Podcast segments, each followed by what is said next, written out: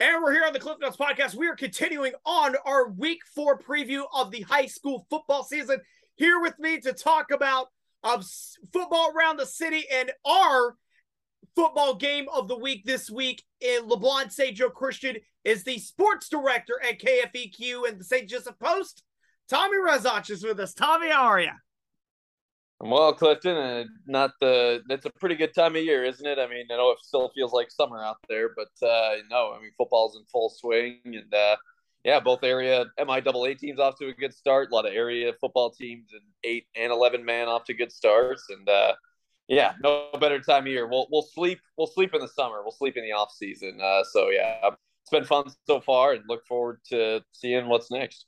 Absolutely, I'm definitely looking forward to it. But just um Tommy, real quick, just um, overall your um big picture, um, your thoughts on just the the maybe some surprises, um, just some notable things that you thought of from the first three weeks of the season. Um, are you just talking high school in Northwest Missouri? Um, yes, yes, sir. Okay, yeah. Um, well, I think it's kind of nice to see two of your major city teams off to a good start. Um, you know, St. Joe Central hadn't started 2 and 0 since 2007 and frankly maybe should have beat Raytown. Uh, I mean, they were also close. It was a good effort. So, good to see Central be competitive. Uh, Benton, you know, they started 2 and 0 first time since or not 2 and 0, but uh, they won their first game since 2011. Um, beat Lafayette in the north side. It was their first win over the Irish since 2015. First win in the north side since 2006. So I mean, that's kind of cool. Um, and then you want to zoom out a little further than that. I think it's kind of cool to see North Andrew kind of back. I mean, they've really proven themselves. That's a team that was in the state final, you know, less than two years ago, and had a bit of a uh, a setback last year, going six and five. But uh, seems like uh, Coach Dwayne Williams really has them moving in the right direction. Um, I, I guess I'm a little. I mean, I don't know if I should be surprised. I thought Bishop LeBlond would be a contender, and I think they're going to win a lot of games left on their schedule. But they've run into North Andrew and Worth County, so to see them one and two is a bit of a surprise. But I think they still have uh, plenty of uh, room uh, for improvement, uh, plenty of room to bounce back. Another pleasant surprise, I think you got to look at Stewartsville Osborne. You know, starting two and zero, oh, and they've got a really good running back. They've been super competitive. I mean, me and Devin Albertson were looking. It's been since like 04, 05 since Stewartsville Osborne had this good of a start to the year. So, uh, you know, sometimes they get a little forgotten about. You know, they're kind of a small school. So, uh, good to see them uh, succeed. Um, those are the ones that come to mind. I don't mean to discredit anybody, but uh, just from what I've seen. Oh, Savannah. I mean, Savannah looks really good. Uh, they're 3 and 0. I know for sure the last time they started 2 and 0 was 2014 and their second win was against Class One uh, defending state champ East Buchanan. Thriller of a game, got to cover that one. Um, so I think you know I think Savannah's got a really good running game. They've got some good receivers, pretty physical up front, a uh, really good experienced coach, and Anthony Hayes, who spent time in King City and also Branson, so he's kind of seen uh, both ends of the spectrum there. So I think Savannah's. I mean, the MEC is good. We all know that. I think Maryville's, uh, you know, uh, showing their prowess again. Uh, seems like Chile might not be quite as good as we thought they were. St. Pius the tenth always still solid, um, but I think Savannah's making a case for sure. So yeah, I, I, would say those are the things. I would say don't sleep on King City. I know they lost. Uh, uh, they're really good. Uh, Parker Muff was it that they lost uh, from last year. So um, yeah, I know. You know, that's been an adjustment, but I think King City's going to go on a run uh, before before long. Um, yeah, obviously Platte Valley looks really good. Um, you know, again, I don't mean to discredit anybody. That's just what's coming to mind. East Buchanan and Mid Buchanan, boy, I think it's week eight they match up. That's good. that's looking just as enticing as it did last year. Both teams ranked in the top five. You know, don't let that loss to Savannah on the road by five points fool you about East Buchanan. They got a good quarterback. They lost virtually no one up front. They returned their whole linebacking core. Trevor Klein, in my opinion, probably is the best running back in Northwest Missouri across all classes. So they look really good. Haven't watched Mid Buchanan in person yet, but you know, they're seems like every year they start undefeated. They haven't lost a regular season game, I don't think, since 2019. So yeah, you know, those are the ones that come to mind. And uh, you know, it's only what we've only played three weeks, so it's like we're a third of the way through. So uh, still lots of games to go, but uh, yeah, it's been there's some exciting ones for sure. Absolutely, you know, football's going to be real juicy here when you're talking week seven, week eight, week nine. I know um week eight, I guarantee I got a red mark. I got a red circle on the schedule. East mid bucket, East Buck. I will be there for that one. I know you'll be there for that one as well. That one's going to be a fun one. But um, let's talk about the game last week. Our schedules kind of intersect a little bit for the next um couple of weeks, and we were both on the north side. Um, good crowd out there for oh, yeah. um, north side, south side. Benton versus Lafayette. You alluded to it earlier. First win for the Cardinals over Lafayette in 2000 since 2015. First win at Lafayette since 2006. Just um overall, your thoughts on um Benton's performance against Lafayette? Well, I think Jackson Rich is a pretty impressive guy. You know, I know his dad played for Benton back in the day, and uh, you know, I remember one of the big stories of the Jamboree was, you know, this guy's taken over, you know, first year starter, and you know, worked his way up through JV and everything last year as a freshman, and and he's he's done well. I think you know I don't know if he's a pure dual threat, but he's mobile. He can certainly take off and run if he needs to. Uh, Bishop Rush, all MEC last year as a running back and linebacker. Bishop also being a, a, fourth place state medalist in wrestling, so he's you know big physical back, pretty fast for a guy his size. Uh, you know, seems like Ben's got a pretty decent offensive line. Uh, a guy like Joshua Pete comes to mind uh, that they're able to get some push up front, and uh, you know they they were uh, let's see who they I'm blanking on who they beat Northeast Kansas City. Uh, pretty heavy favorites in that one.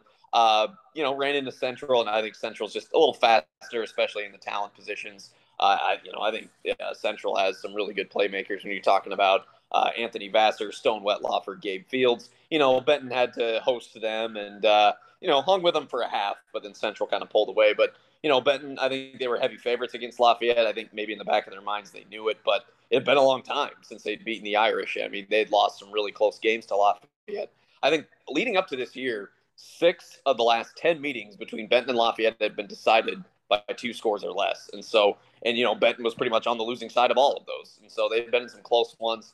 They left little doubt. I mean, that first half, they kind of dominated. You know, it started slow, right? They were up, what, 6 nothing into the first. And then they scored 19 points in the last two and a half minutes of the second quarter. You blink, and it's 31 nothing Benton at the half. So, uh, yeah, no, impressive. Uh, it was unfortunate to see Jackson Rich go down uh, late in the third quarter. I think Devin Hoffman took over under center uh, for the last couple series. Um, doesn't look like anything serious. Just talking with Coach Kevin Keaton, I know they've been down. Devin uh, uh, Denver Doman, excuse me. They uh, Doman got hurt in that jamboree, and they've been without him the first three weeks. I know he was in pads, but he didn't play uh, last week, so I think that's a good sign that he's on his way back. So yeah, him to the mix. You know, uh, all conference, all district basketball player, certainly a really talented football player you throw him in there, another target for Jackson Rich, just another guy that you know you can utilize in many different ways. Really good defender as well.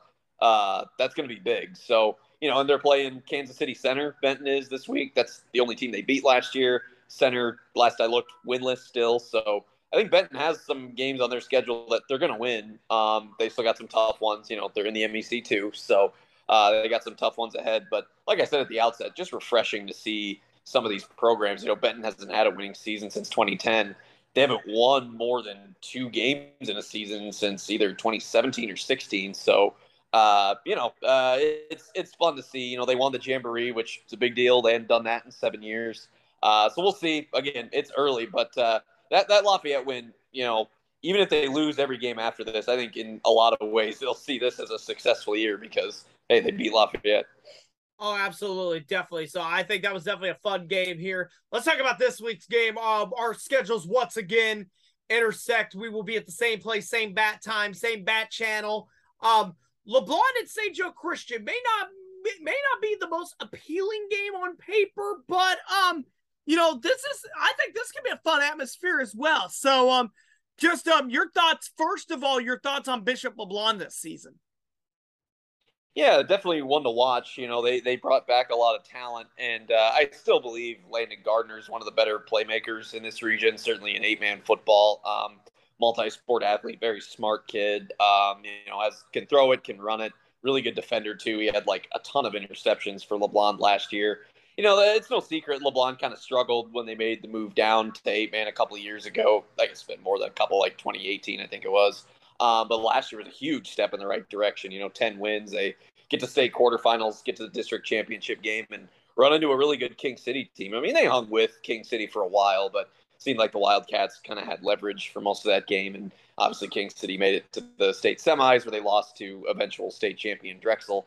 Um, but yeah, you know, LeBlond strength of schedule, and this stood out to me when I was looking at them early in the year. I mean, it's a it's a gauntlet. You know, you play Worth County, who was the uh, state runner up last year. Uh, you know, kind of got into a shootout with Pattonsburg. Seems like Pattonsburg, Pat, yeah, Pattonsburg's a little better than last year. Seems like they at least had the ability to score points. Um, but I feel like that one was probably closer than LeBlond wanted it to be. I think it was like a one score game in the third quarter, 166 44. Hosted North Andrew. That was a top 10 battle September 2nd, which was week two. Um, you know, back and forth for a little while. North Andrew pulled away. Again, I think North Andrew is really, really good. I voted them number one in the eight man poll. And then, yeah, going to Worth County, that's a tough, tough test. Uh, Worth County off to a good start at 3 0. Uh, and yeah, Worth County kind of dominated there, 64 to 12. So, you know, haven't haven't seen them play yet this year, um, but looking forward to this one. You know, uh, it's you know they only have to go a few minutes down the road, and it's kind of unique. A city the size of St. Joseph getting to host two eight man schools from the city together. I think that's a really unique thing. I, I, I would be hard pressed to find anything like that in the state of Missouri or, frankly, the United States. So uh, just that alone is uh, really cool. And and you remember, you know, Christian was a 11 man there for a couple of years. Uh, made the move back down uh, in 2021. They've been winless the last three uh, seasons. Haven't won a game since 2018. But you and we could talk about Christian a little bit if you want to. But uh, you know, Christian's no pushover. They scored 58 on Santa Fe. Not only is Santa Fe unbeaten, but 58 is the most points St. Joe Christian has put up in a game since 2017. So that's significant. You know, they gave Stanberry a fight, you know, for most of the first half in a game that got paused due to stadium light malfunction and got resumed on a Saturday. And so far, that's Stanberry's only win is against St. Joseph Christian. So, um, you know, I, I think their time is coming. You know, Christian doesn't have a huge roster on varsity, but they were really young last year. I remember them being really young, kind of lacking some size. Uh, they bring guys back, and they've at least shown the ability to put points on the board. So I, I think LeBlond is the favorite going in. Um, just you know, given what we've seen over the last year, year or two, but uh, you know, I think I think Christian. I mean, look, Pattonsburg put 44 on him. Uh, put 44 on LeBlond. So I think Christian will get some points on the board, but I do think LeBlond is hungry and uh, really wanting to um, get back in the win column. And LeBlond did kind of dominate this game last year at Eagle Stadium. I don't think it's quite as lopsided as that, but I do think LeBlond, you got to favor them probably. Yeah. So I think it's gonna be I think it's gonna be a fun game on um, Friday night. I think it's gonna be a little bit better than I think a lot of people expect too. So um should be a fun one. Um Tommy, just um if people can't make it out to the game, um where can people listen? Where can people hear the game?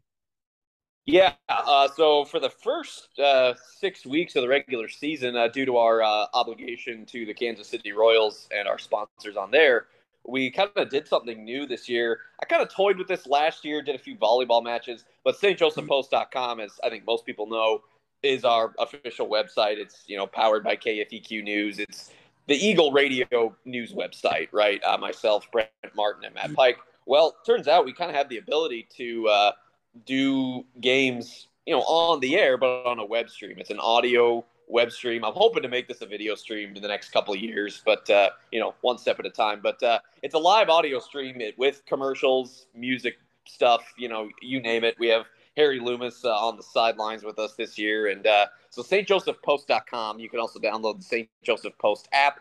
Uh, we post a link where you can uh, click on it and listen and it's just like it's over the radio. You know, you click the play button and it's just like I said, it's a live audio stream. We give you all the, the play-by-play action, and then uh, starting week seven with our uh, Mound City at South Holt matchup from week seven through the postseason, however far our teams go. Uh, high school football will be on 680 95.3 KFEQ. But for this game of the week, LeBlond at St. Joe Christian, just go to stjosephpost.com. We start our pregame at 6.30, kickoff obviously at 7.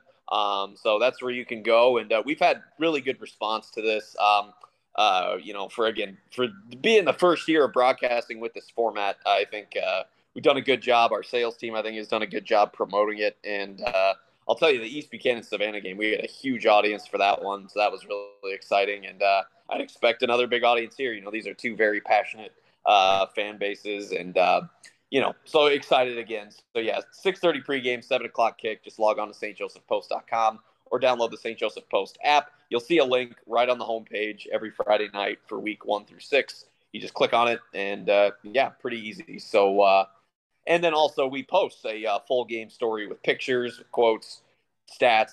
StJosephPost.com. That's a pretty good place to go for uh, for area high school football coverage this year. Absolutely, definitely check out StJoePost.com if you're not able to make it out to uh, St. Joe Christian in person this Friday night. Well, Tommy, thank you so much for welcome back to the podcast. Thank you so much for coming on again, and um, I look forward to seeing you on Friday night, sir.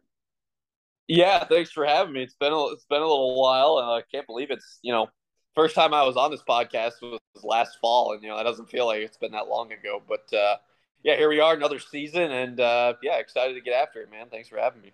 Absolutely, let's get it.